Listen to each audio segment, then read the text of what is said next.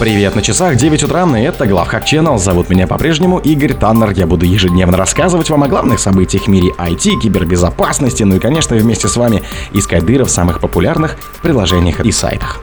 Орбитальный взлом. Космические спутники оказались уязвимы для хакеров. В Швеции начали розыск укравшего данные 700 тысяч граждан-подростка.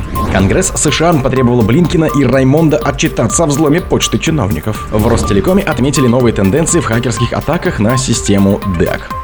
Kali Linux 2023.3 получила 9 новых инструментов. Zero Day уязвимость в Винраре находилась под атаками с апреля.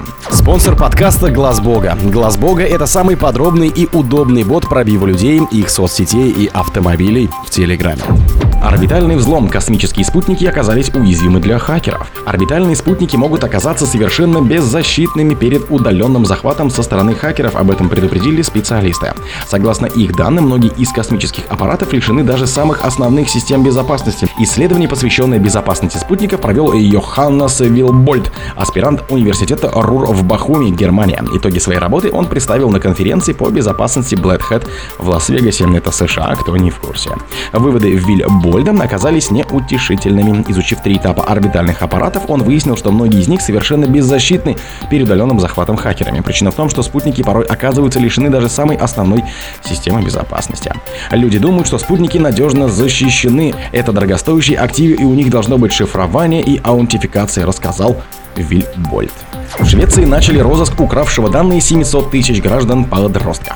Власти Швеции намерены установить личность подростка, который похитил личные данные более чем 700 тысяч пользователей. Об этом 12 августа сообщил шведский телеканал SVT. Несовершеннолетний сам вышел на связь со СМИ и рассказал, что организовал хакерскую атаку на данные региона Упсала и шведской транспортной администрации, который принимает экзамены на вождение транспортных средств. Подросток, который предпочел остаться анонимным, но это логично, рассказал SVT, что проживает в Упсале.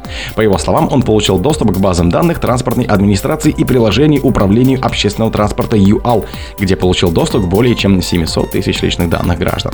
Регион Упсала сообщил об инциденте в полицию и в настоящее время ведется расследование, поэтому я не могу комментировать его, но надеемся, что его завершат как можно скорее, отметил менеджер по маркетингу УАЛ Никодимус Кюлин. Конгресс США потребовал Блинкина и Раймонда отчитаться о взломе почты чиновников. В США Комитет по надзору Палаты представителей Конгресса в среду 2 августа начал расследование предполагаемой причастности Китая к недавнему взлому систем электронной почты Министерства торговли и Госдепартамента. В рамках расследования глава комитета Джеймс Комер попросил министра торговли Джиму Раймонда и госсекретаря Энтони Блинкина до 9 августа провести по этому поводу разъяснительные брифинги.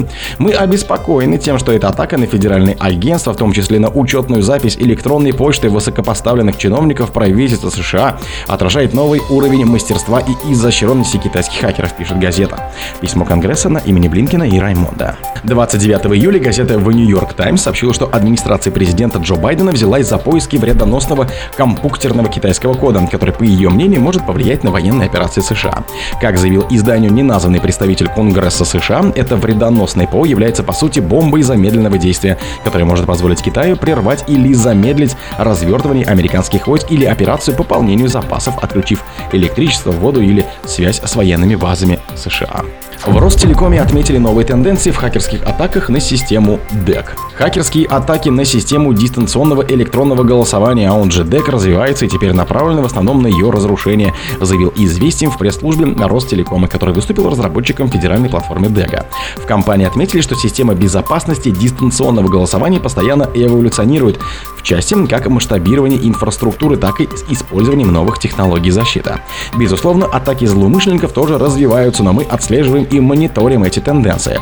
Если в 2022 году большая часть атак была направлена на доступность инфраструктуры, теперь они все чаще бывают направлены на ее разрушение. Поэтому весь комплекс мер по безопасности ДЭГа учитывает эти особенности, подчеркнули в пресс-службе Ростелекома. По итогам единого дня голосования в прошлом году в Минцифры РФ рассказали, что хакеры атаковали инфраструктуру дистанционного электронного голосования более чем 35 тысяч раз.